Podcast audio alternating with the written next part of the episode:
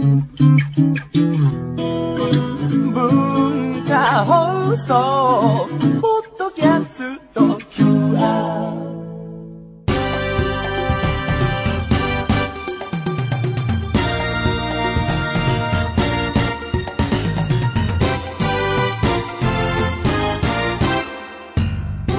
皆さんこんにちは。内山聖輝のワンクールシーズン2パーソナリティの内山聖輝です。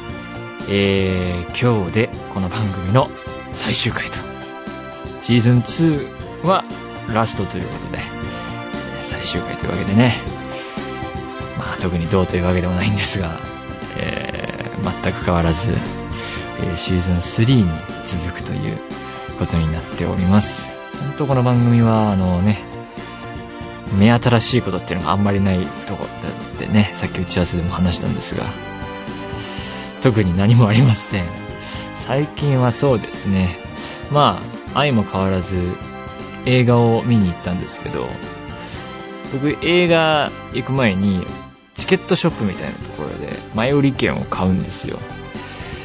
でいつも行ってる映画館があってその近くにあそこあるなと思って行きつけというとあれですけどチケット屋さんに行って、えその日見る映画を買う。これねあの落とし穴があって当日急いで買いに行くのもあれだからっつって見たいめぼしい映画なんて大体決まってんだから先に買っとけばいいじゃんって思うじゃないですか。そうするといけないんですよね。あのー買ったけどいけないっていうパターンがねたまにあってね。今は財布にね公開の終わった映画のチケットが1枚入ってるんですが、まあ、だからそれをが嫌で当日にあの上映時間の前に買いに行くんですけどでその日はねチャッピーっていうあの SF のアメリカアメリカ？ではないかな、えー海外の映画を見に行ってすごい面白かったんですけどそれをチケット屋さんに買いに行ったらチャッピー1枚くださいって言ったら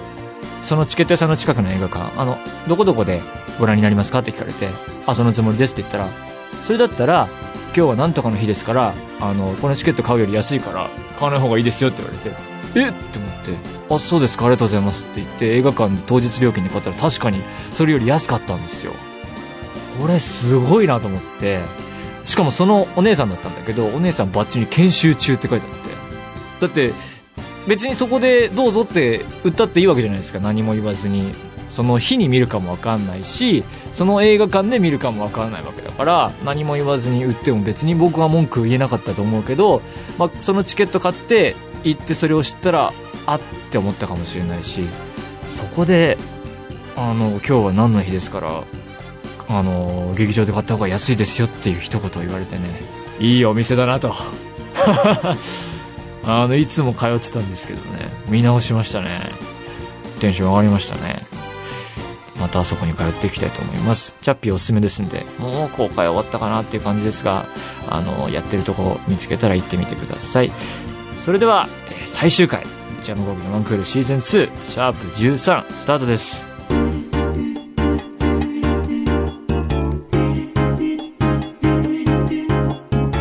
内山幸輝のワンクールシーズン2それではお便りを紹介したいと思います。えー、ラジオネームみほさん、25歳。はじめまして。はじめまして。えーワンクールシーズン3が決定して嬉しいです。はい。ラジオの内容の大半は私には興味のない話なのですが、興味が全然ない話でも面白いと感じるので、このラジオが好きです。内山さんが好きだからというひいき目ではなく話が面白いです。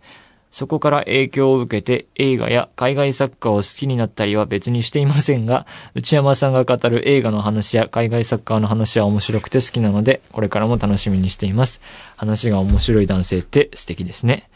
ありがとうございます。なんかこう、褒められてんだか、そうでないんだか、ちょっと謎ですけど、まあ聞いていただいて嬉しいですね。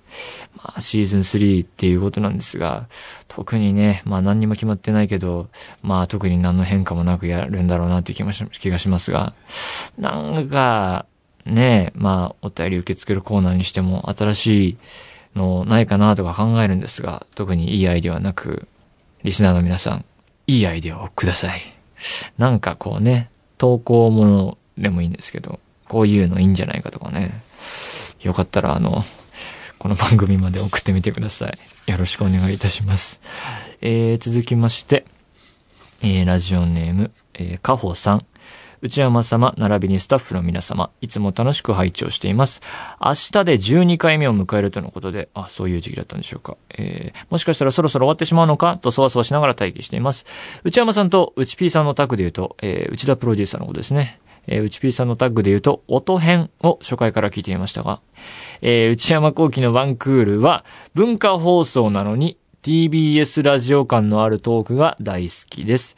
えー、TBS ラジオ、えー、よく聞いております。えー、男性声優さんのラジオというと、出演作についてや、下ネタなどが多いイメージなのですが、内山さんはどちらもなく、映画やリスナーの不幸話など、タマフルと伊集院さんのラジオを足して2で割って良いお声で聞きやすくした感じだと思うので、オタクでなくても聞いていて心地よいなと感じます。漫画家という職業柄、仕事中の BGM にラジオが必要不可欠なので、ぜひ3クール目へと続くことを期待しています。えー、続くんですよ。えー、あまりラジオで喋るのはお好きではないと番組開始当初おっしゃっていましたが、内山さんの喋りは飾っても、気張ってもいない感じですごく魅力的だと思います。えー、自信持ってください。あ、ありがとうございます。長くなりましたが、これからも応援しています。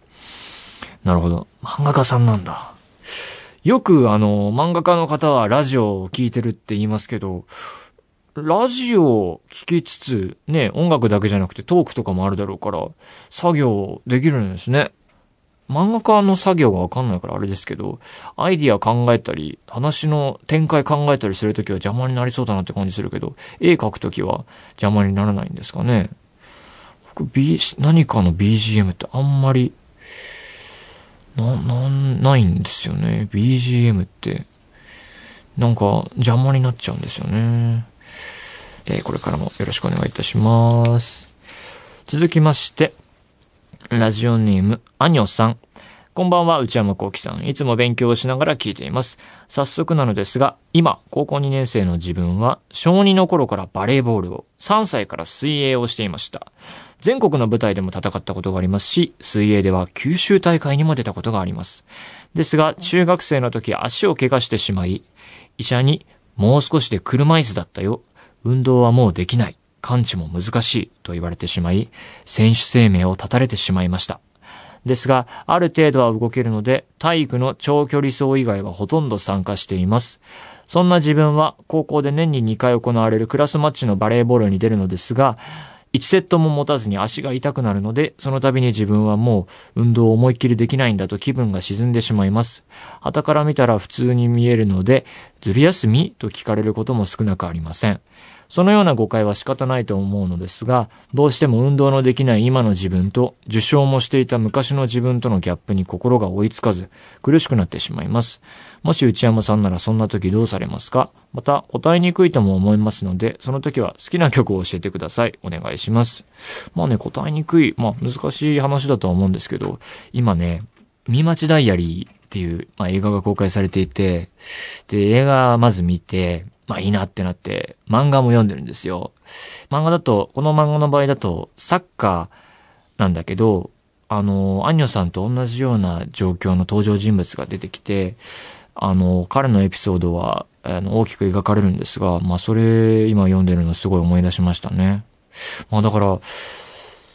自分で考えると、まあ今の職業で言うと声が出なくなったらとかね、なんかそういうことたまに考えるんですけど、多分まあ仕事の友達とかいますけど、仕事を介して、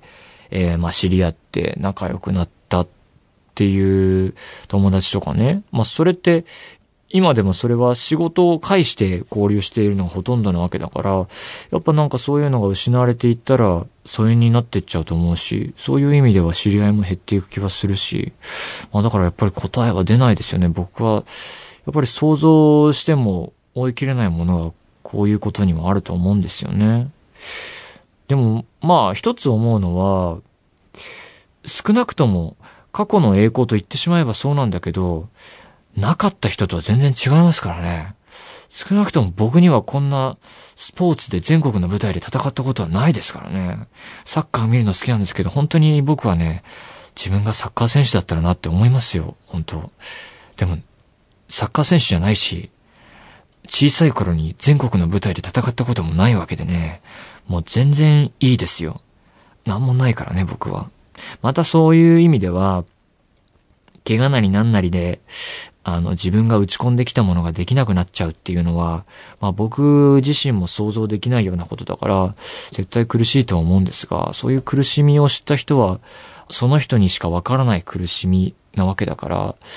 人とは違った、あの、痛みがわかる人になったと思うので、まあ、全然人としての厚みが変わってくると思うんだよね。まあ、それは、まあ、ポジティブな面とは言えないと思うんだけど、なんか、自分らしさの一つになってていくしかないなとは思いますけどね。まあ、最後に好きな曲を教えてくださいってあるんですが、今日これから内山のスイッチっていうね、あの、ハマってるのを話すコーナーで、そんなようなことを扱っていくので、ちょっと聞いてみてください。続きまして、えー、ラジオネーム、ときさん、宮城県18歳。内山さんこんばんは、えー、最近雨や曇りの日が多く蒸し暑いですがいかがお過ごしでしょうか？早速ですが相談があります。私は現在高校3年生なのですが、進路のことでしょっちゅう親や友達と喧嘩をしてしまいます。謝りたいのですが、なかなか素直になることができず、いつも謝ることができません。内山さんは誰かと喧嘩した時どのようにしていますか？自分から謝る派ですか？それとも相手が謝ってくるのを待つ派ですか？もしよければ教えていただきたいです。拙い文章で申し訳ありません。シーズン3も楽しみにしています。喧嘩ね、基本的にしないですよね。まあでも、なんて言うんだろう。親と喧嘩って書いてあるけど、あのー、実家を数年前に出て、一人で暮らすようになった時はね、まあ、仕事のスケジュールだったりなんだりでもうちょっと移動時間これだけ長いのは面倒だなっていうのもあったんですけど、まあ、母親と揉めてね、あの、喧嘩とかが多くなって、まあ特に理由とか見当たらないんだけど、何かにつけて口論が多くなっていって、もうそろそろ離れた方がいいのかなとかって思って出た覚えがありますけどね。まあ、ここで話したかもしれないけど、今年かな？お正月に実家に半日だけ帰った時も揉めましたからね。えそれの件をね、もうありますからね。あのー、しょうがない。自分から謝る派ですか？謝ってくるのを待つ派ですか、まあ、ケースバイケースでしょうね。ちょっと、ケースバイケースで頑張ってみてください。はい。えー、というわけでね、こんな感じで何でもいいので、あのー、送ってみてください。えー、皆様からのお便りお待ちしています。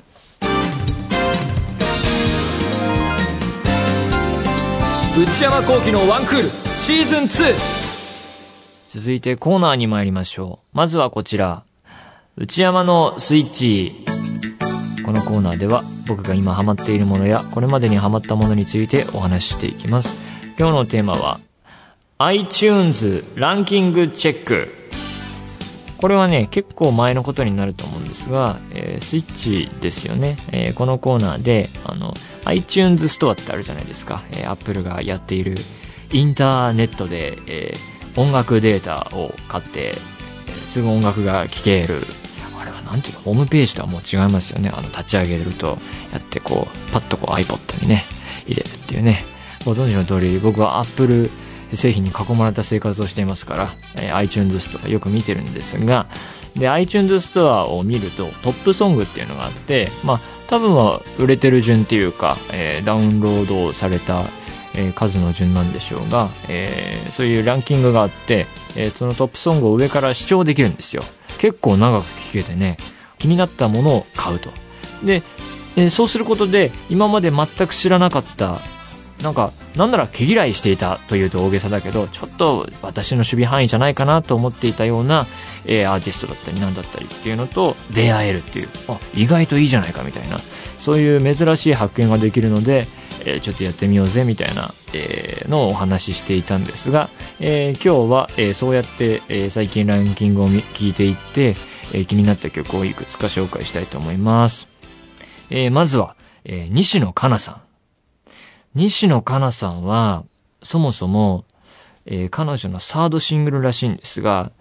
スタイルっていう曲があって、で、この曲が、あの、僕が高校生の頃に出ていたアニメのソウルイーターっていう作品があるんですが、これのね、2期のエンディングで、で知ってたんですよ。あ、こういう人がいるんだって、あ、こういう曲なんだって言って聞いてたんですが、その後、あの、どんどんどんどん、えー、メジャーなアーティストになられていって、もうテレビ番組、音楽番組でもガンガンガンガン見るようになっていったんですけども、そのスタイルの時期とは音楽性だったり、あの、ビジュアル的なイメージがなんかすごい変わったなっていう感想を持っていて、あ、いろいろ試してるというとあれですが、いろんな音楽性にチャレンジしているのかなというふうな印象を持っていて、で、最近、あの、ランキングをチェックしていたら、ダーリンっていう曲があってですね、24枚目のシングルだそうで、この曲聴いてみて、お、これはいいってなったんですけど、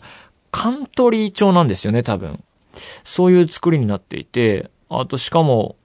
曲の構成というか、音数も少ない作りになっていて、とても僕の好きな感じというか、でカントリー音楽で言うと、映画だとクレイジーハードっていう映画があって、それは年老いたカントリー歌手の話なんですが、あれも面白かったんですけど、カントリー音楽がかかってる映画結構好きで、で、まあそれの雰囲気、あの音楽性取り入れた曲になっていて、ダーリンすごいいいなって言って買って、もう今ヘビーローテーション中ですね。何回聞いたかわかんないですね。西野カナさんはね、声がすごいいいんですよね。僕は特に声フェチとか、何々の声が、女性の声がいいみたいなのって特にないんですけど、西野さんの声はすごいなーって、まあもちろん歌が上手いっていうのはあると思うんですが、すごいいいですよね。ダーリンで言うと、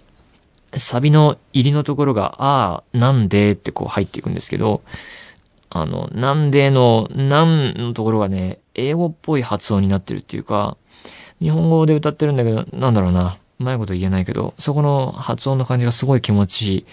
いいことになっていて、とってもいいなと思いましたね。で、えー、ダーリンを作曲したのが山口隆さんという方らしいんですけども、で、この、えー、山口隆さんがまた曲を作られて、それが26枚目のシングルだそうで、もしも運命の人がいるのならっていうね、えー、やっぱりこれも、ま、やっぱり女心っていうか女性が恋に恋するじゃないけども、えー、こういう人いないかなみたいな感じで歌、えー、そういう歌詞なんですが、その、えー、同じ作曲者の方のこの曲もまた良くて、やっぱりこれもね、サビの部分がカントリーっぽい感じに感じるんですがね、とてもいい曲だと思いますね。で、その後、えー、西野カナさんの曲一通りチェックして、えー、Go for It っていう曲も買いましたし、えー、またこれは山口隆さんじゃないと思うんですが、えー、ぜひね、あの、この路線続けてほしいなとまあでもまた音楽性変わったりするのかな。西野カナさんが詩を書いて、山口隆さんが曲作るこのコンビ、もっともっと聴きたいなというふうに思っております。この2曲、3曲はおすすめでございます。えー、続きまして、えー、今度はチャイさんっていう人、皆さんご存知ですかね？多分有名だと思うんですけど、CHAY と書いてチャイさんって読むらしいんですが、えー、僕と同い年らしくてですね、すごいなと思うんですけど、モデルさんもやられてたりして、で、歌手で、テラスハウス？フジテレビのあの番組に出ていたらしいんですが、僕はテラスハウスっていうのを見たこと、全く見たことがないので、全然知りませんでした。映画やってましたよね？劇場版。何それ？って思いましたよね。その、リアリティショーで映画、全然わかんなくてね、映画も見てないので、あの、面白いんでしょうか全然わかりません。が、それに出ていたというチャイさんという方の6枚目のシングル、あなたに恋をしてみましたっていう曲がありまして、これはいい曲ですね。本当にもう大好きですね。本当に僕の趣味のど真ん中っていうか、あのパッと聞いて、ちょっとアナログっぽい音色になっていて、あと曲調も今聞くと新鮮というか古風な感じなんですよね、パッと聞いて。で、これの、作曲、編曲をされたのが、多保孝一さんという方で、多保さんは、えー、前は Superfly のメンバーだったそうで、あの女性が歌われている。で、えー、デビュー、 Superfly がデビューして半年で脱退されたそうです。ところが、えー、2014年までほとんどの曲を、えー、作曲、編曲なさっていた方だ。そうです。で、ホームページ、公式ホームページを見たんですが、えー、特に影響を受けたアーティストのところに、えー、堤京平先生って書いてあってね、これがポイントだなと。堤京平さんはね、僕も、えー、結構聞いてるんですが、まあもちろん大作曲家だし、えー、60年代から活躍されてる方なんで、もう、曲の量が半端じゃないんで、全部は絶対聴けてないんですけれども、それはでかいなと思いました。えー、この曲はあの、タボさんのブログで説明されているところによると、えー、60s のポップス歌謡メロディーのフレーバーが香るっていう表現を使われたんですが、まさにその良さだなと。えー、A メロ、B メロのあたりがすごい気持ちよい歌謡っていう感じで、しかもその編曲の面ではバックにおそらくは生のストリングスだったり、ブラスが入っていたりして、それのゴージャスな感じもね、大好きですね。で、それの感じがやっぱり堤京平先生リスペクトに繋がってるのかわかりませんが、堤京平先生といえばですね、まあ、もう名曲すっごい作ってらっしゃるんですが、尾崎清彦さんのまた会う日までとか、えー、坂井正明さんのさらば恋人。このさらば恋人はね、僕、あの、の好きな曲、えー、ベストの中の一曲でね、もう何回も何回も聴いてるんですが、本当にいい曲だと思いますね。えー、あと、南沙織さんの17歳とか、太田博美さんの木綿のハンカチーフとかですね。こういう曲作られてますね。で、あのー、中でも僕が堤さんが作られた中で好きなのは、小沢健二さんと、えー、コラボというか、えー、一緒に作られたシリーズ、シリーズというかシングルがありまして、強い気持ち、強い愛っていうのと、えー、おそらくはカップリングで、それはちょっとっていう CD があって、この堤さんと小沢健さんのね、共作は本当に最高で、強い気持ち強い愛はね、多幸感が異常っていう感じでね、こう、僕らが生きている世界が、こんなにも光り輝いてるじゃないか、みたいなね、何にもいいことないのに幸せな気分になってくるっていう。なんかちょっと危ない表現ですけど、まあそういう音楽の力に満ちているというか、大好きな曲ですね。特に後半、ラスト、サビが何回も何回も繰り返されるんですが、ここの上げ感というか、もう気持ちよさたるやね。あの、音楽すげえってなりますね。で、強い気持ち強い愛のカップリングと言うべきか、えー、それはちょっとっていう曲があるんですが、これ歌詞がすごくて、それはちょっとって言うんですが、何が、ちょっとなんか、ネガティブじゃないけど、それはちょっとっていうニュアンスに聞こえると思うんですが、何がそれはちょっとなかというと、結婚してっておそらく女の子から言われて、それはちょっとって言ってるんですよ、この歌詞。なぜなら僕はわがままだからって歌い上げるんですけど、これ改めて歌詞見るとすごい歌詞だなと思って、お酒すげえな、みたいな。で、この曲も大好きですね。最近だと声優さんにも提供していて、竹達彩奈さん、僕も知り合いですが、時空ツアーズっていう曲があって、今ちょっとね、喋っててね、あの、机に足をぶつけまして、すごい言い。あの、このまま隠して終わろうと思ったんだけど、すごい痛い。ああ、痛い。ああ、痛かった。ええー、まあ、だんだん収まってきました。えー、竹達彩奈さんにね、ジクザーズっていう曲を提供してるんですが、これもね、すごいいい曲でね、えー、堤さんすごいなと、今でも全然現役だなと思いましたね。で、えー、話を戻すと、チャイさん、あなたに恋をしてみましたってすごい大好きな曲になりましたが、それが含まれるアルバムがあって、それ一通り視聴したんですが、その中の一曲、Singing in the Rain っていう曲もタボさんが作られていて、これもまたすごいいい、同じような雰囲気を持った曲なので、これもまた、えー、買いました。すごいいっぱい聴いています。というわけで、えー、今週は iTunes ランキングチェックでした。以上、内山のスイッチでした。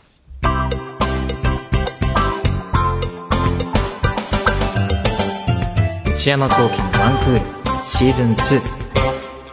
思春期の痛み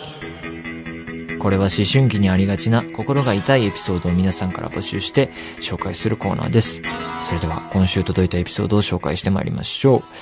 愛知県ラジオネームりなさん。私は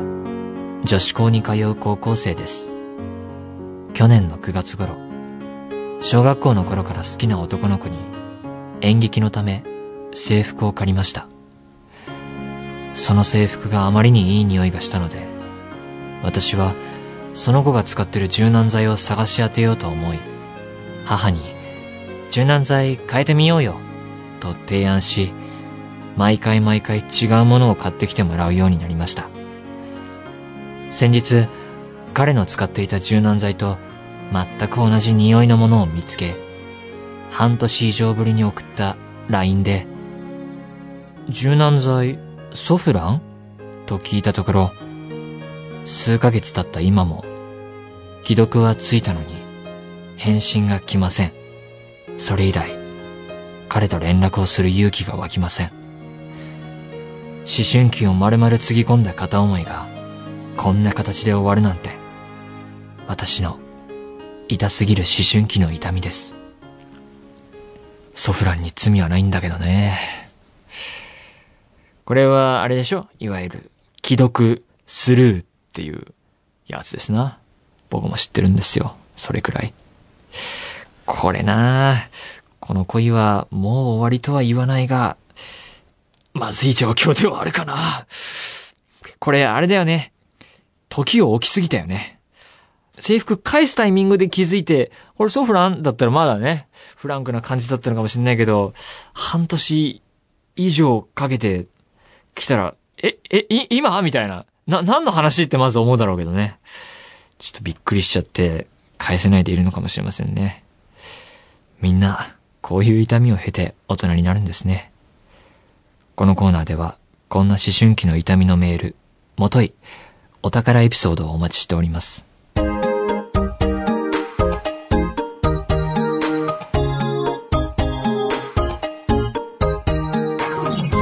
山幸喜のワンクールシーズン2、そろそろお別れのお時間です。えー、今日もね、いろいろお話ししましたが、えー、番組史上初、喋ってる間に膝をすごいぶつけるっていうのがあって、すごい痛くて隠しきれなかったっていうのがね、今日ちょっとあれでしたね。しかも、スタジオ、冷房すごい効いたところから始めたから、なかなか温まらないっていうのもあってね、踏んだり蹴ったりでしたが、えー、シーズン2こんな感じで最終回でございました。えー、これからも頑張っていきましょう。えー、番組ではお便り募集しています。メールアドレスも変わらず、one.joqr.net、one.joqr.net、one の綴りは one です。えー、番組公式ツイッターアカウントも続けます。アットマーク one アンダーバー AGQR です。チェックしてみてください。さらに、ポッドキャストも続けます。そちらもよろしくお願いいたします。というわけで次は、内山幸喜のワンクールシーズン3でお会いしましょう。さようなら。